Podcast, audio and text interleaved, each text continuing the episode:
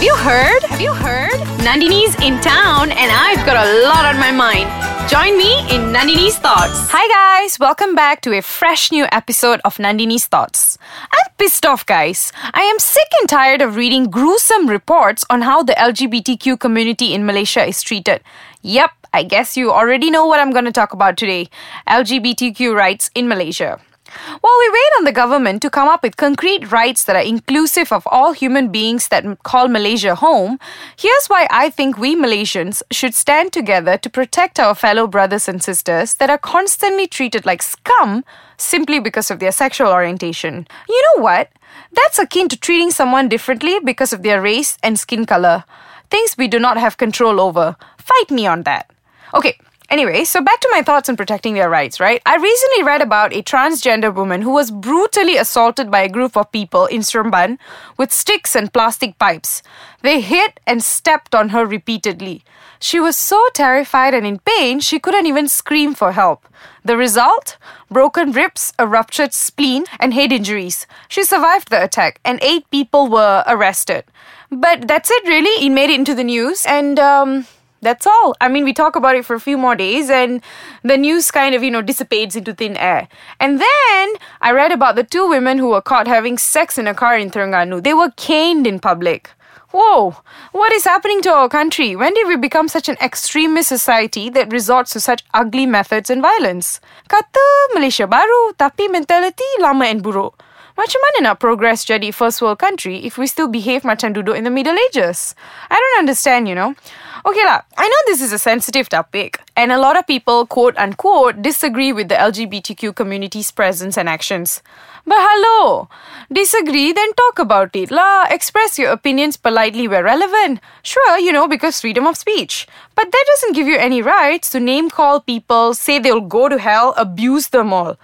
A mature society that learns how to express their opinions with grace is one that will progress. But, right, however much you disagree, also, and if it's based on your religion's teachings, then you need to also be aware that religions do not teach us to be horrible human beings that treat people like crap. From being ostracized by the community to feeling like they don't belong in schools, and sometimes even being kicked out of their homes, the LGBT community is forced to go through all kinds of crappy, misguided ill treatment. I remember speaking to a few uh, women in the trans community, and all of them had similar stories.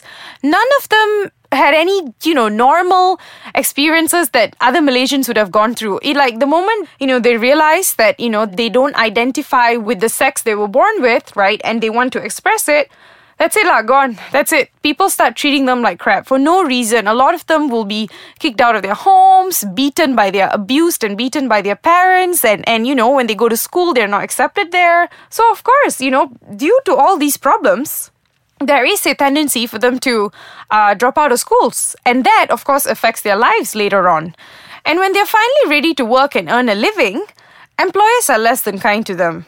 And if that pushes them to resort to sex work, we make it seem like it's all their fault. How la? We take away everything, deny them the opportunity to live like any other hard-working, deserving Malaysian, and then say they need to change who they are and identify in order to be accepted. Such ultimatums are pointless, guys. Read up. Like, understand the science behind it. Nobody wants to, you know, willingly walk into um, something, you know, where they're not accepted. That's that's not how this works. But I don't think our society is aware of it, and I believe that that is due to lack of information and ignorance really. Like the moment we feel like okay this has nothing to do with me why should i read about it? You see the news you don't want to read about it. You see the news sometimes you read about it after that you don't understand. You don't want to understand simply because it doesn't affect you.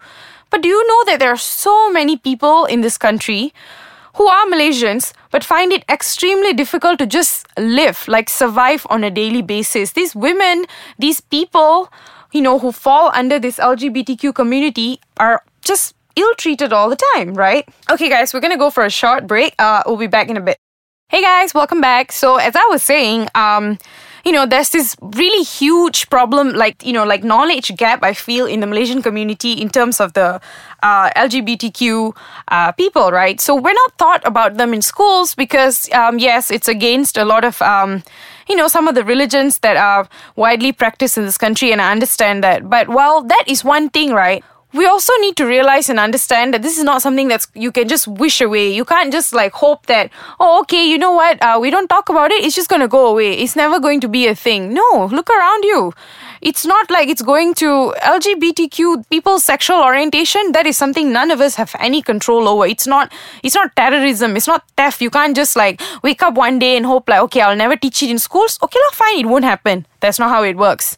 And not dealing with it is basically just making it worse. Like every single time I open the paper, every single time I talk to someone from the community, there's always one horror story after another from being sexually assaulted, treated like objects, and just, it's unfair.